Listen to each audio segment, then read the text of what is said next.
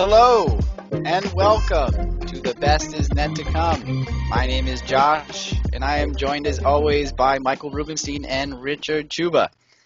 Today we're going to be talking about the Nets' last two games. They played on Monday night in Sacramento, won a game against them pretty handily, and they won a game on Tuesday night, one of the craziest Nets games eh, in recent memory. Uh, it's funny because I was thinking on Monday about that crazy win two years ago against the Kings, and then literally a day later, they maybe had their next craziest win with a 20 plus point comeback against the Suns.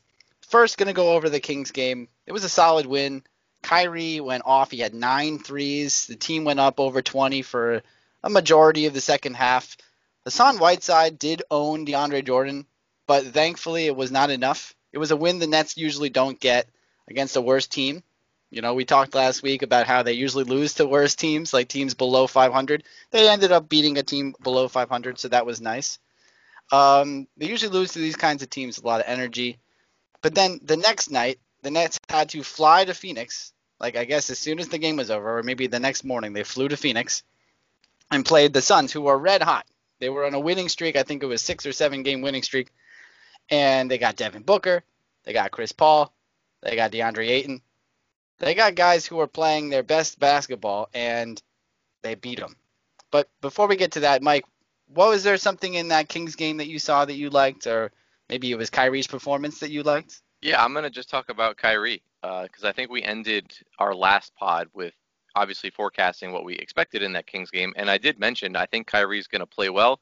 I just don't think it'll be enough because I think him and Harden will get about 60, and the other guys won't do their part. Well, Kyrie did a little bit more than good. He was fantastic. Uh, nine for 11 from three. Uh, you're not going to lose many games when your leading scorer does that. It's just unbelievable. Nine for 11. You never see that. Harden also had a great game. He was six for 10 from three, uh, triple double with uh, 29, 14, and 13. So he was great. And then the bench did their part. Uh, TLC hit three threes. Uh, Tyler Johnson hit two threes. Um, where's Shamet? Oh, Shamet. Yeah, he hit three threes also. So like everyone stepped up, and it was enough because yeah, DeAndre Jordan definitely got owned, and I was worried in the first half because I think the Kings kept it close for a while, and then the second half was when the Nets really finally pulled away. So it was good to see. Maybe they're starting to break this uh, like curse of underplaying against bad teams. Yeah, I mean the, the Kings are not ultimately like the worst team. They're not bad. They're just they should they're a team that the Nets should beat, and they actually beat them, which was great. It's good to see them do that. And you know this shooting guard point guard thing, it works. I'm really really excited for the Nets it, um, in this like shooting guard format uh, with Kyrie playing the two the entire game pretty much. Love the way they're doing it, and in terms of scoring, it's great for Kyrie and it's great for the team. Yeah. So wait, this was the first game that happened since that whole conversation went down, that point guard shooting guard thing, right? Mm-hmm. I felt like yeah, I, Ian Eagle and Richard Jefferson on the broadcast were like being a little tongue in cheek with it, and I, I enjoyed that because it is a mm-hmm. ridiculous like it should not be a storyline. We've watched enough Nets games to know that was just natural. Anyone who watches basketball can tell Harden brings the ball up and he runs yeah. the offense. Yeah. So like for me, the whole thing definitely got blown out of proportion, and I'm glad it looked good in the first game after that conversation. Yeah. But it's not like that was new. Like that's what they had been doing, and yeah. Kyrie finally just came out and said it. So I'm I'm glad he went out and had the game he had. I'm glad Harden played well. It, it was a good look for the Nets, but I did enjoy.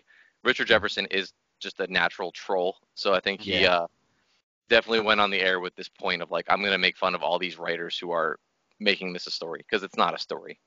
Yeah, Richard Jefferson has quickly become like a superstar NBA media personality. He is incredible as a color commentator for the Nets and also the work he does for ESPN.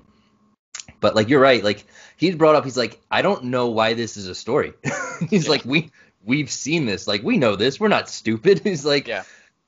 Jimbo's dribbling the ball up the court. Kyrie is like playing off the ball. Like that's how like it's been working since James Harden got there. And he did the same thing.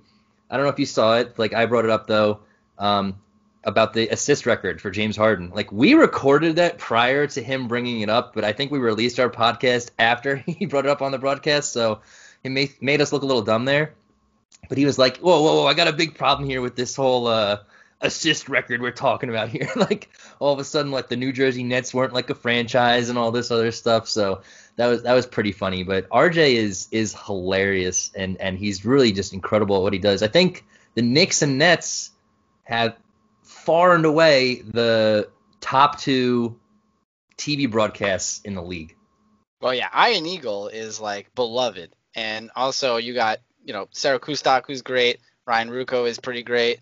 Um, and yeah, Jefferson is like a new young gun, uh, former player who is the funniest former player out of all of them by far. Mm-hmm. Like he has the wittiest commentary out of any former basketball player out there. Uh, I like him a lot, uh, and I hope that he does national games more often because he's he's great. Um, but Rick, we're gonna now kind of go over to that Nets game against the Suns, and I know that you're gonna have a lot to say about this. Uh, I'm quickly going to uh, mention that Nets fans, myself included, probably watched the first half of the game on Tuesday against the Suns, saw the Nets losing by 20 at half, saw that they gave up over 70 points to the Suns, and looked at the time and said, Yep, I see where this is going. It's past midnight. It's time to go to sleep. We all collectively put our sage away we stashed away our walking sticks and called it a night. Then a miracle happened. Rick, you were the only one of the three of us who was actively following this win play out. Yeah. So walk us through the immense effort the Nets, James Harden, and the role players put in to secure a triumphant win over an overall, I would say, more skilled team that night in the Phoenix Suns. Yeah. So I just for the sake of patting myself on the back here, I'm just going to give myself all the credit for the Nets win in this. um, because as much as I'd like to say that I'm a diehard Nets fan who was just wanting to watch win or lose every second of Nets basketball that I can this season, I was honestly just too lazy to put the stage away, and I was too lazy to to change the channel and you know debate whether or not the earth was flat. I was just like you know what? Let's just eh, let's leave it on. Like let's let's see how much they lose by. I don't know. Because honestly there's been so many awful games this year that sometimes i just look for the fuel to get me more pissed off at these games i'm just yeah, like what can i get angry feeling. about next time i kind of hate watch a lot of these games sometimes mm-hmm. so i'm watching i'm on my phone i'm on instagram tiktok twitter you name it and like I'm glancing up and down at the score, and it's like about like 20 points, 17 points, 18 points. It's going up and down, and then you know they go on like this little bit of a run. It's like Shamet for three, good. Tyler Johnson for three, good. Joe Harris for three, good. I'm like, wait a minute, holy god, I gotta, maybe I should watch this. And like it gets down to like it gets down to like 12 or something. I'm like, oh, I mean, you know, they probably. I believe it. I believe it was 188 at, at the end of the third quarter. They were still down by 12 going into the fourth. Yeah.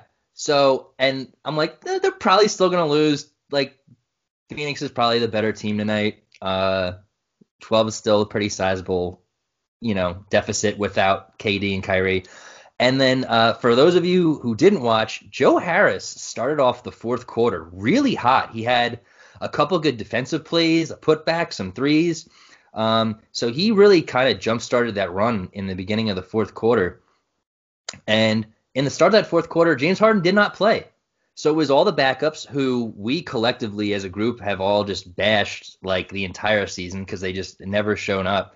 And I guess because there was n- none of the big three in the game, they kind of had no choice but to like show up or completely embarrass themselves and everyone was just on their A game. Like we we joke with shit, damn it, sham it, and we're just like this. We can't believe this guy's on the team, and he's hitting shots. He's playing defense.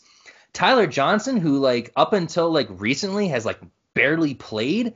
I think he had 17 points like in the game. Let me check that real quick. Uh, I think he had five threes. 17 points, five of eight. Five threes. Wow. Um, Uncle Jeff rolling back the clock, 18 points. Shamet with 13, three of six from three. Um, They were all plus minus in their in they're all plus in their plus minus category, and they're just playing great as units. So Steve Nash in might be his best coaching decision of the year It's just like it's working. Let's just keep rolling with it. So like the the backups I think got them within maybe like four or something, give or take. And then this is it's about seven minutes left in the game, and then James Harden comes in, and like we got we got ourselves a game now. Jimbo's in the game. It's like a single digits, and there was a there was a brief spurt with a couple minutes left where Chris Paul was just doing like you guys know he'll he'll get to that elbow elbow jumper and just money every time. Just dribble dribble elbow jumper cash every time, and he's hitting threes too. He had a couple, he had like three or four threes in the fourth quarter, and I'm like, God damn it, this was this would have been so fun to make this comeback and uh, they just they never went away. Every time Chris Paul or anyone on the Suns hit a hit a three or hit a shot, the Nets just answered right back, and they just had this never say die attitude this game, which is not something that we've seen from this team this year. And then there was a um, a phantom foul call. I don't remember. I think it was on James Harden. They called him for a foul. Wasn't a foul. Ended up going into a jump ball. Nets get the ball and like hit a shot. I think they hit like a three or whatever and uh, so they ended up eventually taking the lead on the three ball from James Harden that we've all seen on either Bleacher Report uh, or Facebook or Instagram. And like, I went nuts when he hit that. I'm like, oh my god, bro. I, it was so far away. It was really. I had really the sage, man. I was like, what, you know how they have like the rally towels at like the World Series? Yeah. I'm like, woo, dude, that was me with the sage last night. Walking sticks together. Oh, dude, yeah, man. I mashed my my my globe that I have in my room so that it was flat because like I now I I believe it. and I was like, yeah, I had the sage, bro. I had my walking stick too. I was like, dude, I was dancing. It was I was going nuts. I'm like, yo, bro, they fucking got it. So I think it's like the second to last possession for the Suns. Devin Booker has the ball, and of all people, it's shit damn it, Shamet guarding Devin Booker. And Devin Booker is like, if you see the replay, he's like, he's really going at him. He's like throwing his shoulder in there. He's like trying to body the shit out of him. And Shamet is just not backing down. He's like playing defense like for his life on this like play. This is like the the damn game seven of the finals for him at this point. And he stood tall, put the hands up, didn't leave his feet, really just got in his face. Booker missed a shot, and uh, Nets came away with the victory. And I was like, I was pumped, man. I'm like jumping around my room, like, fuck yeah, let's go. I'm like, fuck yeah, the, the, the beard is weird, baby. Let's let's get it. So yeah, I I like prior to this season, I fucking hated James Harden. I'm like the biggest fucking James Harden fan right now. Oh, he's so cool, dude. He's like assists. He's a he's he's damn John Stockton with the ball with all these assists. Didn't he lead the league in assists now, or, or at least he joined the net? That's unreal, dude. He's averaging like what 23, eight and like 11, give or take, bro. This is that's unreal. I was like, I was, I couldn't believe it. Tyler Johnson, Landry Shamet, Uncle Jeff, who's actually been really good all year.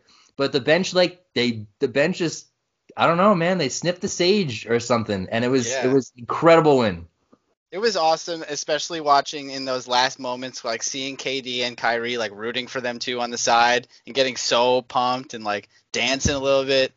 That makes me so happy to see those guys so invested in these scrubs and like it's so great to like to know that KD and Kyrie aren't there. Like, I mean, maybe in their heads they're thinking one thing, but at least they're acting like they are. These guys are all part of this team, and we're all in this together. And man, I'm really pissed I didn't stay up and watch that game. Mike, I bet you feel the same way. Yeah, I'm I'm pissed I didn't watch it, but at the same time, I would have been so hyped like Rick was just describing. I would have been up till two or three a.m. And as a responsible adult who is a teacher, I had to wake up and like do a job. So I, I'm glad I didn't. I woke up to 20 texts and I was like, are we just like talking about TLC and how horrible TLC is for 20 texts? Like, what's going on? They're like, oh my God, they won. no way. So yeah, it was pretty yeah. crazy. And uh, I know we all were thinking the same thing when we saw the highlight of Durant shoving Kyrie in excitement. We're all like, yo, he's got a lower back strain. why are you why are you shoving him like that? But it was it was good to see them that excited. You're right. Like the team like feels kind of like that 2018 Nets team with the general enthusiasm for each other, which is really cool because Yeah, when you see Shamet miss three after three for five games in a row, you, you Oh, got to be like, get this guy out of here. He's like, he Where's and- Sadiq Bey? Yeah, and then he goes in and locks up, you know, Devin Booker to to seal the game. That's incredible. Obviously, Devin Booker missed the shot, which is going to happen from time to time. But Shamet played amazing defense, and Mhm. Yeah. Joe Harris played really good defense. I think a couple possessions before that, I saw a highlight of. yeah, So, he had some good hustle.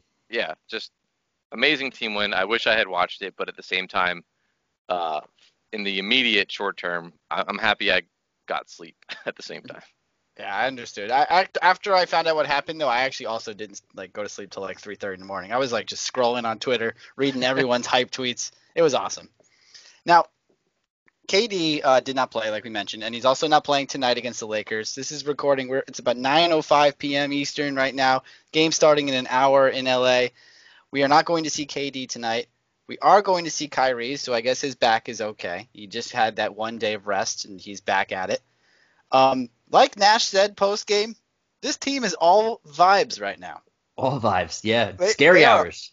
They are all vibes. It is scary hours. And Mike, I know you've been the consistent voice of reason on this show, and I know you also want to. We're going to get into the, the points per game modern era thing, but I'd like to hear what your thoughts are about like momentum, because I know momentum is there is no statistic for momentum. I mean, maybe there is, but it's very subjective. After these two wins, the, the, the win against the Kings and the win against the Suns, and the way that they won against the Suns, how do you see the rest of this road trip going at least? Like, don't you see? I'm really confident in the way they're going to play. These next two games are against the Lakers and Clippers, two of the best teams in the league. What do you think momentum's going to do for this team right now? I think the momentum's going to be huge. I, I don't know how this Laker game is going to turn out. If LeBron decides this is a statement game for him because it's against Kyrie, I know Durant's not there. Durant would have added even more to that, but I could see LeBron coming out today and having like one of those classic breakout where he's over the top like 45, 12 and 10 kind of games. Like I could see that happening tonight if he really really wants to. We all know he's capable of that. So maybe momentum's not on their side tonight. Maybe LeBron just doesn't do that and Harden decides to get the 30 point triple double. It can go either way in my opinion on that, but I think the rest of the road trip, I know the Clippers are kind of banged up. I think they might be coasting a little bit right now. And then the rest of the road trip, I do expect the Nets to play really well, which is saying something because two days ago, before the Kings game, uh, or three days ago, I guess, uh, I was not feeling that confident. I did say the last time Rick asked me, I still expect this team to be in the finals, so I will stick to that. But in the short term of this week, I had not been super confident in their performance, and honestly, I expected to see what we saw in the first half of the Suns game. I think the second half of the Suns game was just an anomaly that now is going to become a, a wave. It's it's weird to like think of that, but basically a spark has become a fire in that sense, mm-hmm. and I hope it keeps on blazing. my, my, Keep on blazing. my, That's a very eloquent here. way of putting it. Yeah. But uh, I do I do agree with you because like that second half was kind of like an anomaly, and now the spark will hopefully turn into a flame that keeps on blazing. But um, no, I do. I think a big part of not only just the win though is that camaraderie. Like you said, there, there is that small like taste of like what was it like 2017, 2018 Nets or whatever the year was, oh yeah, and uh, 2018, 2019. yeah, the 2018 2019 like it's th- it's we saw it like it was a glimpse of it on on the sidelines and I think that's cool. I think that's a big deal. I think when you have three huge talents and personalities on on one team and then you have like the role players like really contribute in a way like that. Um, I think that brings everyone really together. So I'm expecting some big things going forward. Um, that is a huge win. I think if they can win tonight against the Lakers, then that's that's another serious win to keep building and building upon. Um, I think we all can agree though that LeBron is going to keep the game close until the last minute so that he can get the highlight at the end. Yeah. Yeah, I am not really going to be expecting anything until the game is over when it comes to the Lakers. Like LeBron can literally wait till there's 30 seconds left and find a way to win, or at least push a game to overtime and then win. So they, Yeah. If they get any sort of a lead, they have to put the clamps on like they did against the Suns and really like play super good defense, which is going to be tough. It's just going to be really tough tonight. I And, will be um, absolutely shocked if Montrezl Harrell doesn't have at least 20 to 25 points. Oh yeah, he's gonna bully DeAndre Jordan and whoever the hell is underneath. It helps that Anthony Davis isn't there, but somebody is going to eat. Um, Yeah. There's no Dennis Schroeder. I just got that alert not too long ago, so that'll Oh, also help. No Dennis Schroeder, no Anthony Davis. Um, also got an alert that there is no timetable for Kevin Durant's return. So maybe I should have took that Lamelo Ball trade, but that's a story for another day. but um, wow, no timetable. Really, they think it's that bad. Like he might not come I'll, back uh, until on I'll read I'll read the alert for you and all of our loyal listeners. Steve Nash says the Nets training staff is looking for quote improved strength from Kevin Durant before returning to the court. No timetable for KD's return.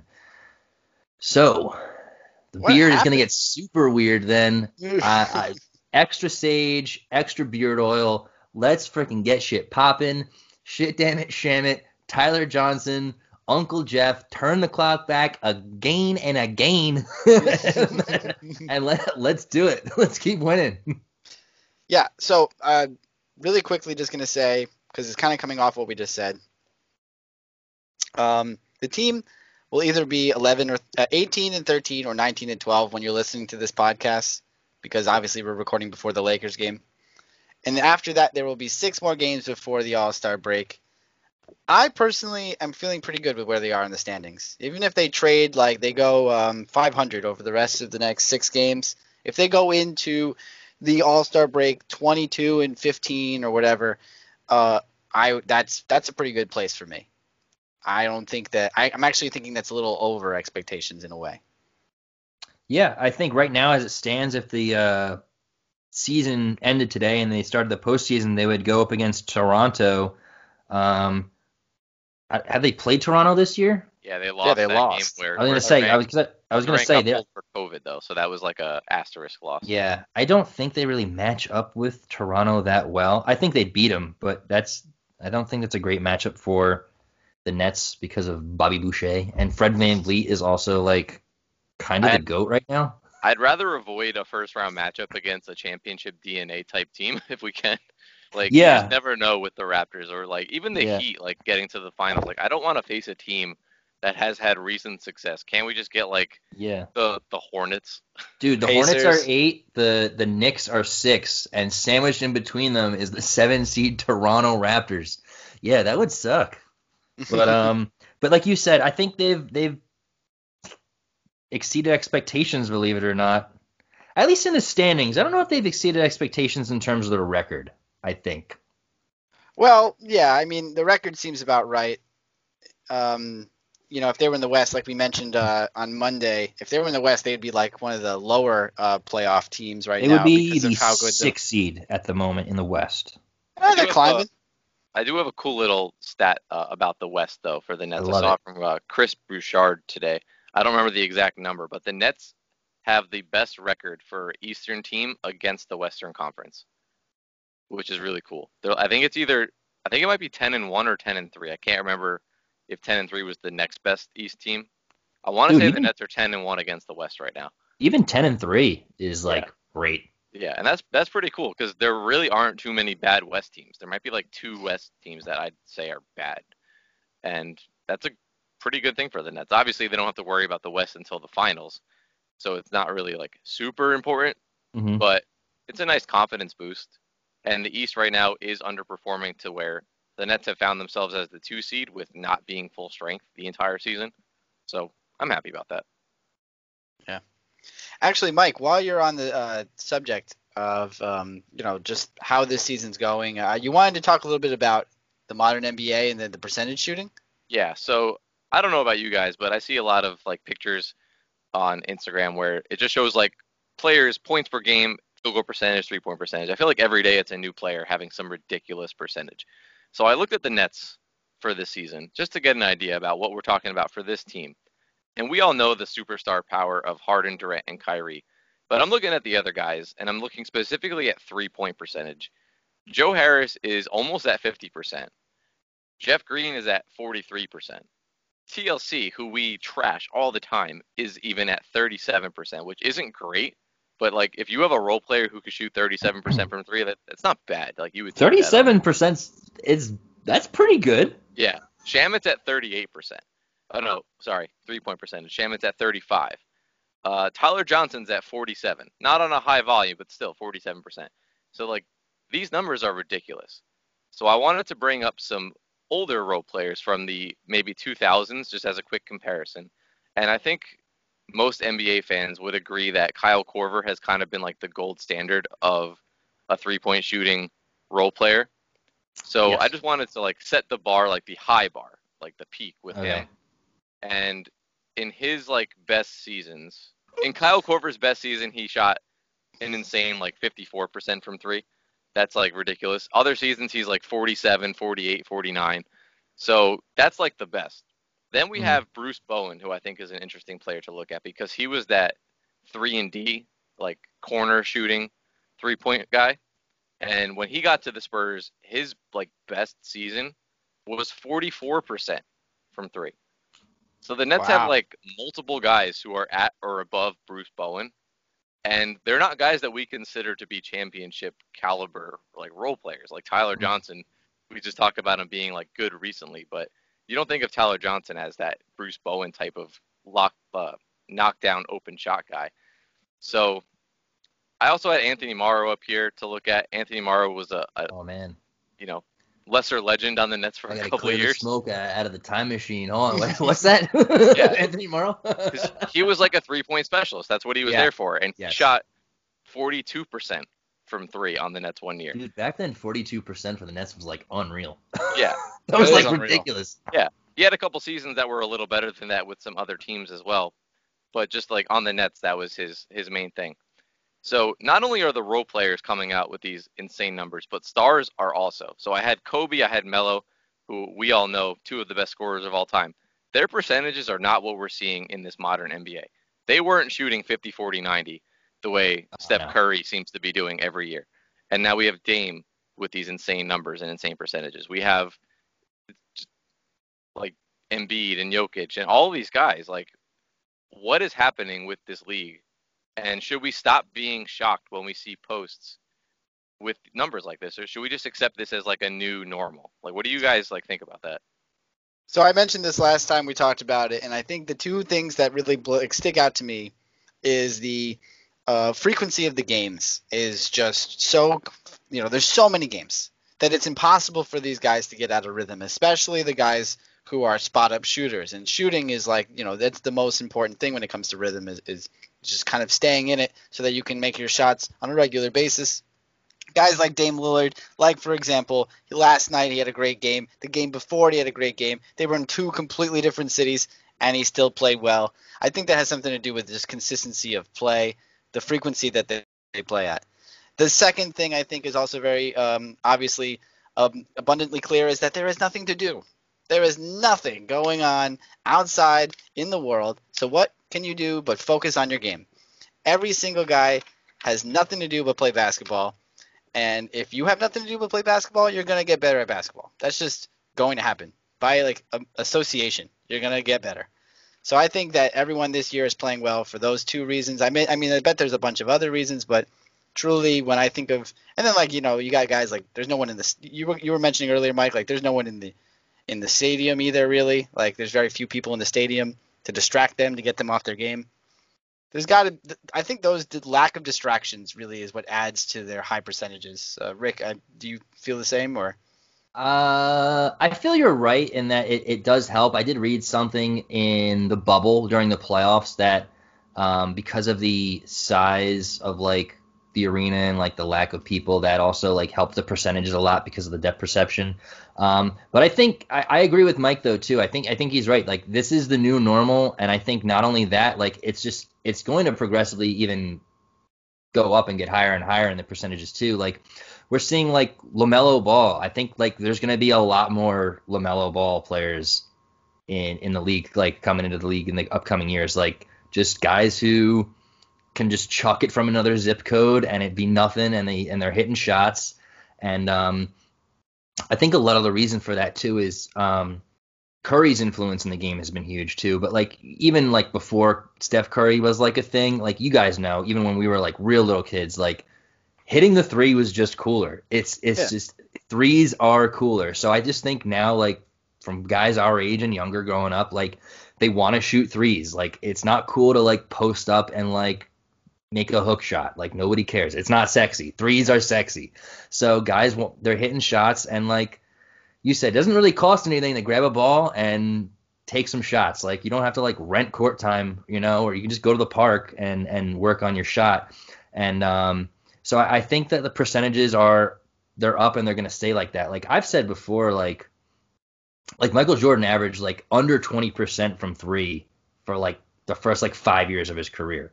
And that's just because like the game wasn't like that. This wasn't the way the game was played. D Wade has a career three point percentage under 30%. That's a joke.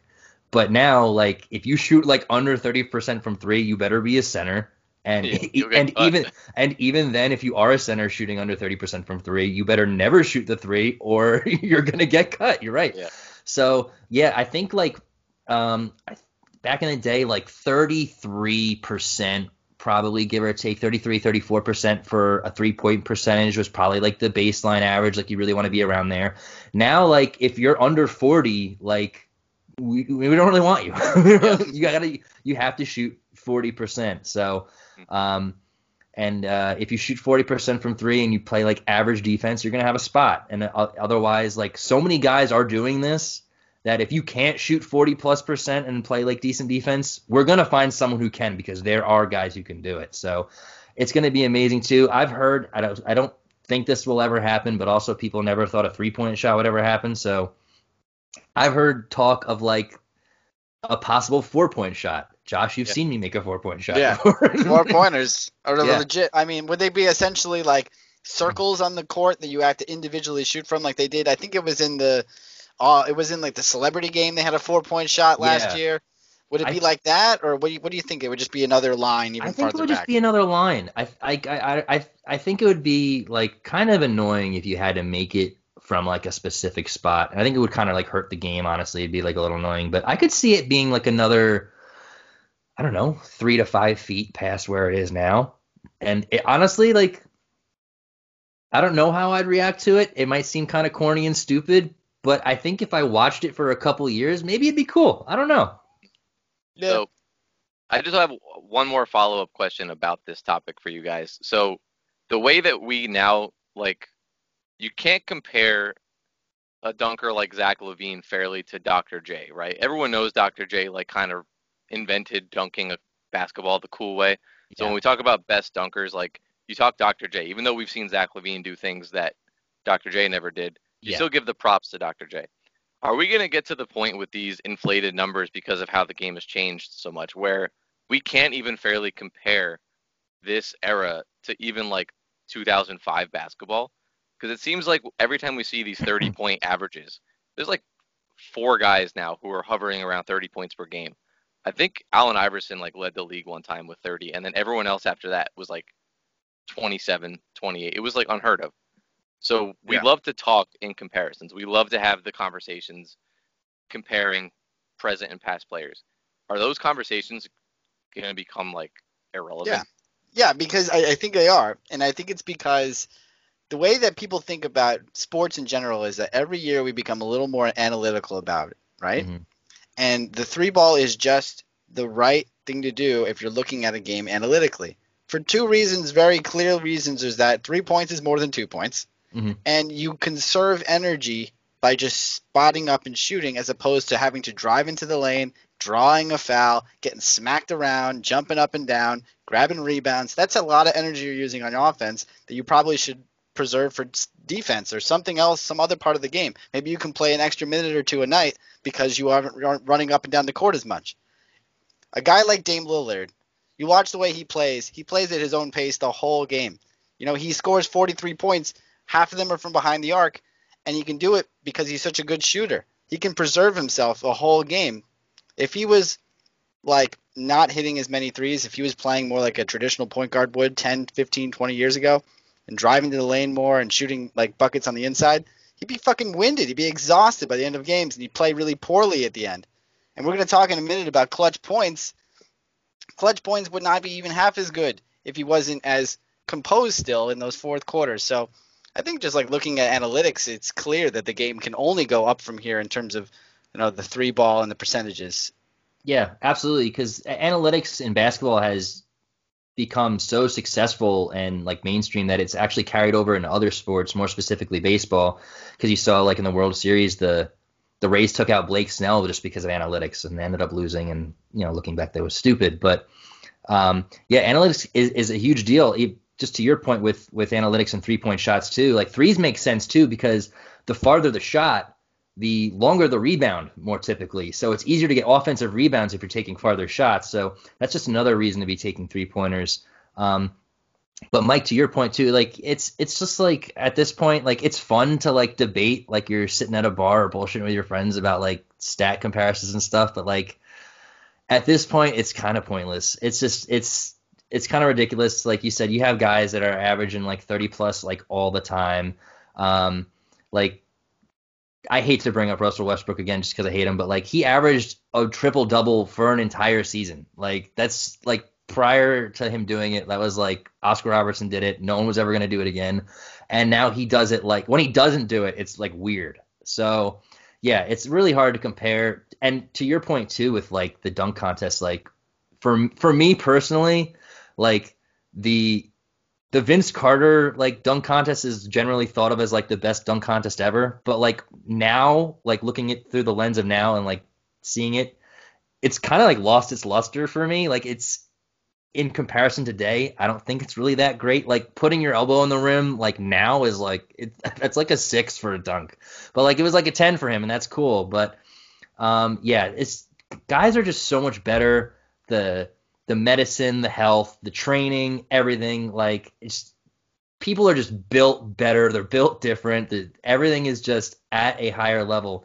So yeah, number comparisons are are are silly. You those are you bring up number comparisons when you hate someone. You're like, this guy sucks. Here's a number. Yeah, yeah, exactly. Yeah, think, like the, all the Jordan lovers are gonna do the number comparisons forever. Yeah. yeah, I think I'm most worried about what the next generation is gonna think their best players are, like who they're going to say. Because when we lose LeBron in a few years, and as Durant gets older, like what is it going to look like when someone's like, that's the best player in the league? Is it going to be because on paper they're averaging 30, 10, and 10 like Luka might do? Or is it going to be because they're out there winning championships, but maybe they're on a super team? Like I'm actually, I don't know what's going to the next five years of basketball. Like what what are the conversations going to be? Dude, it it, I mean, It'll what probably be Luka, but I mean, it could be LaMelo. Like we could be looking at like LaMelo just as like this like. Ugh. Please like, stop talking about LaMelo. I'm not ready yet to accept that he's good. Okay. no, neither like am another, I. Neither am I. Because like, I said like I, I, don't like him. I'm gonna need more than that. but but yeah, no, like I think it's you, you, it's a really interesting point that I never thought about is like what is the standard for our basketball greatness going to be in the coming years? Like, is it going to be like, hey, like somebody like Kawhi who maybe wins a couple championships, but the numbers aren't sexy? Or is it going to be like Luka, who's like near triple double and like has a shot that's soaking wet and like you can't guard him? So yeah, it's it is fun. I don't know.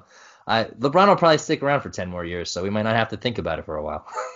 yeah, true. We might see like our first like 40 year old to win like a, a, NBA Finals and MVP at the same year or something. Oh uh, yeah, uh, no, I mean it's likely at this point.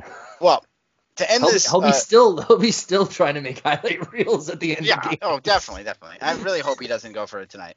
Anyway, um, to talk more about a guy who's reinventing the game, we're going to talk about Dame Lillard. Now, Dame Lillard was unfortunately snubbed for an All Star spot tonight. Uh, he went to Luka, who is an incredible player, but I personally believe the fact that he's been winning games without his second and third best players, been scoring 40 points or something a game. He's been hitting clutch points out the ass for the past like two weeks. Their team is like 18 and 10. I think he deserves it more than Luka, but okay, whatever. I want to talk about clutch points. Maybe this is where the stats will be in terms of like what people consider great in the coming in the coming years. Like what when we look at like the best players, what makes them uh maybe an, an iota above another guy is their amount of clutch points. So to define clutch points for everyone listening, clutch points are the points that a team scores within five minutes of the end of the game, and the team and the two teams are within five points of each other. So Damian Lillard, as everyone knows, has one of the best clutch shots in history in terms of the way he is able to keep composed, the way he's able to hit just dagger after dagger, night after night. This year, he is leading the league in clutch scoring with 82 points. He's shooting four, 24 of 38 from the field, 10 of 17 from three, and 24 of 24 from the free throw free throw line in those clutch point situations. Now, I know clutch is weird because if you were a better team, you would win easily and never need to play in the clutch. So you can always argue that if you have so many clutch points, it's because you're not playing good in the first, second, and third quarter. But at the same time, it's like superhero like. It's the stuff of legends. It's the kind of stuff that you watch sports for. Clutch points. You know, we're talking about that Suns game. It was so epic because of the clutch points. James Harden's clutch three. Oh So- God, I'm still I'm still hyped about that. Exactly. oh, I think I'm gonna grow a beard like him. Just, just I'm so pumped. So Oh. I mean, guys, like, what are your thoughts on clutch points and, and how that really maybe drives the narrative of the NBA today? It seems to me like Damian Lillard is doing what we're accusing LeBron of doing and making the highlight. No. No. Maybe, maybe. Flag on the play. I mean, there's more evidence for it. There right? is. He's leading the He's league in got clutch. so many clutch points. I have my argument ready for that then. to go, go for it. I just, I'm just messing with you. Yeah, I know you're I know you're messing with me. Damian Lillard is playing with his second and third best players named Enes Kanter and like Gary Trent Jr. Joke. That's I'm sorry. No.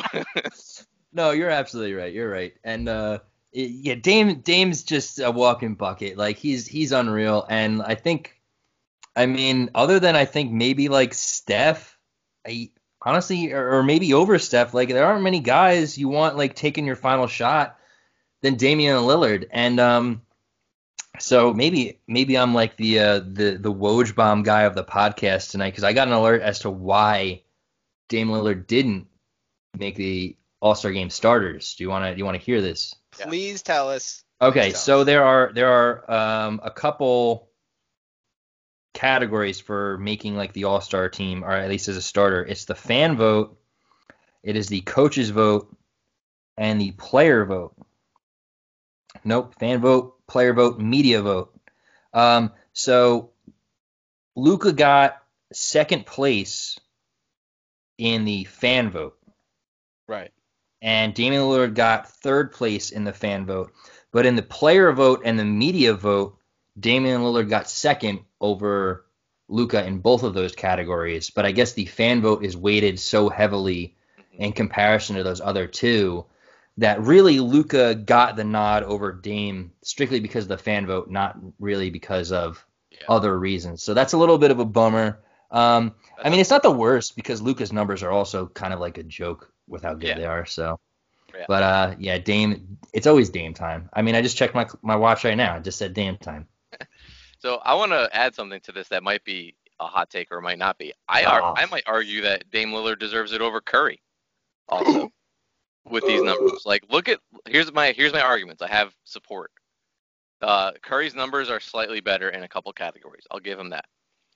Dame has a better team record, and look at their supporting casts and tell me who you would rather have right now. Would you rather have Draymond Green, Andrew Wiggins, and Kelly Oubre, or Enes Kanter, Melo, and Gary Trent? Who do you think's the better supporting cast out of those?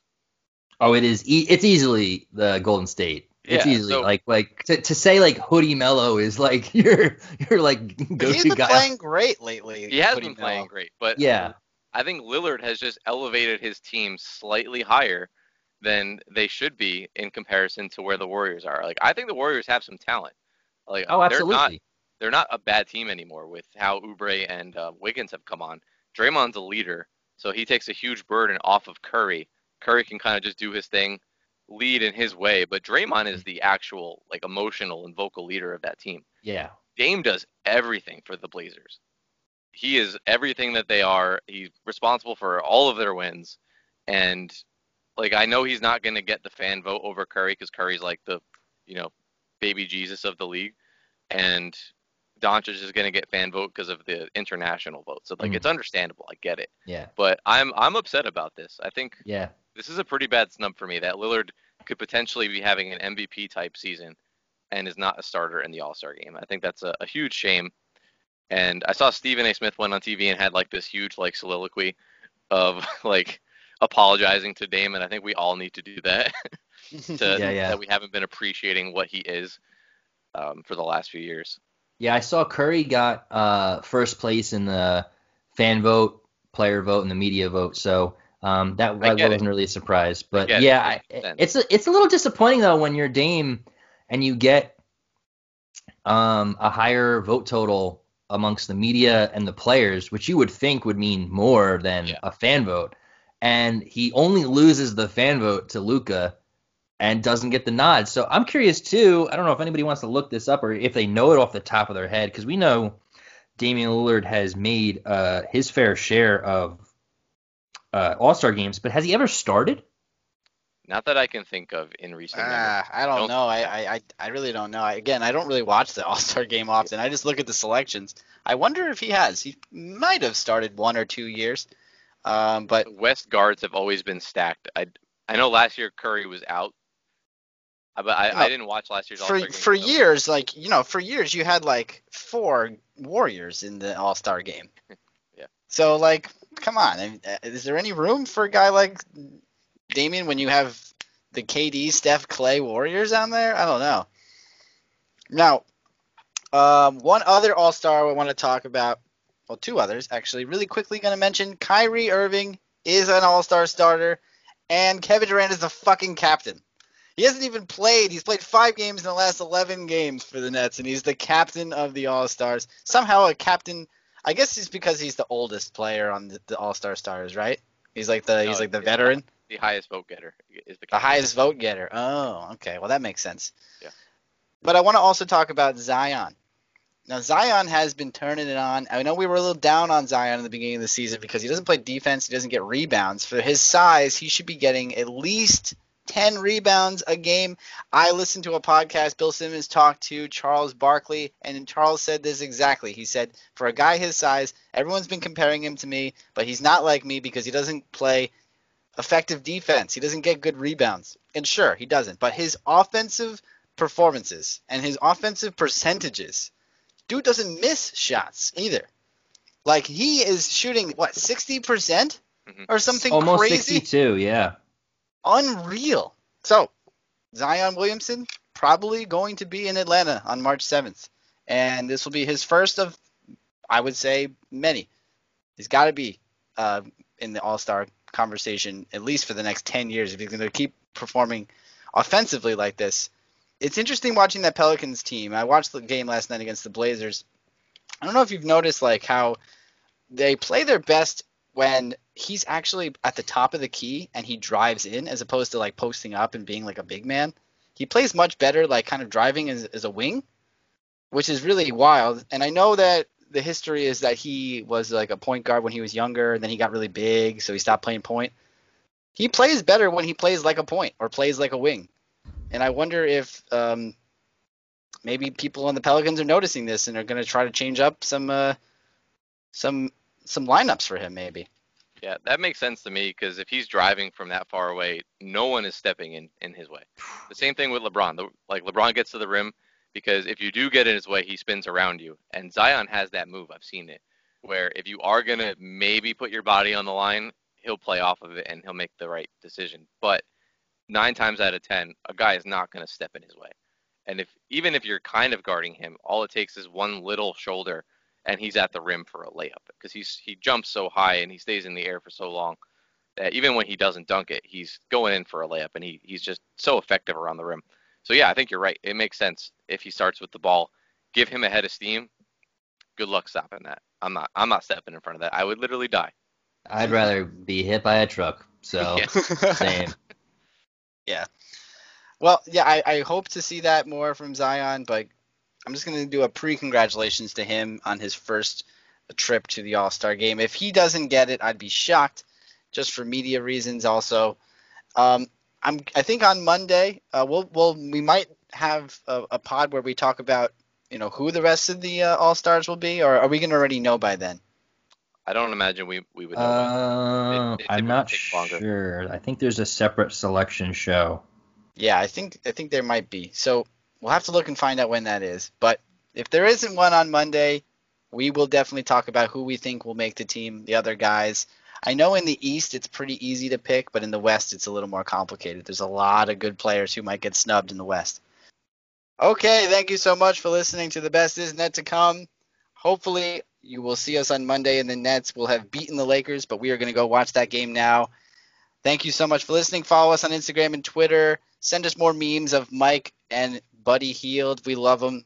Or any player, really. Uh, if you want to send me memes with uh, Damian Lillard or Rick with LaMelo Ball or Rick with Bobby Boucher, Chris Boucher. I think that's a good co- comp, Yeah, actually.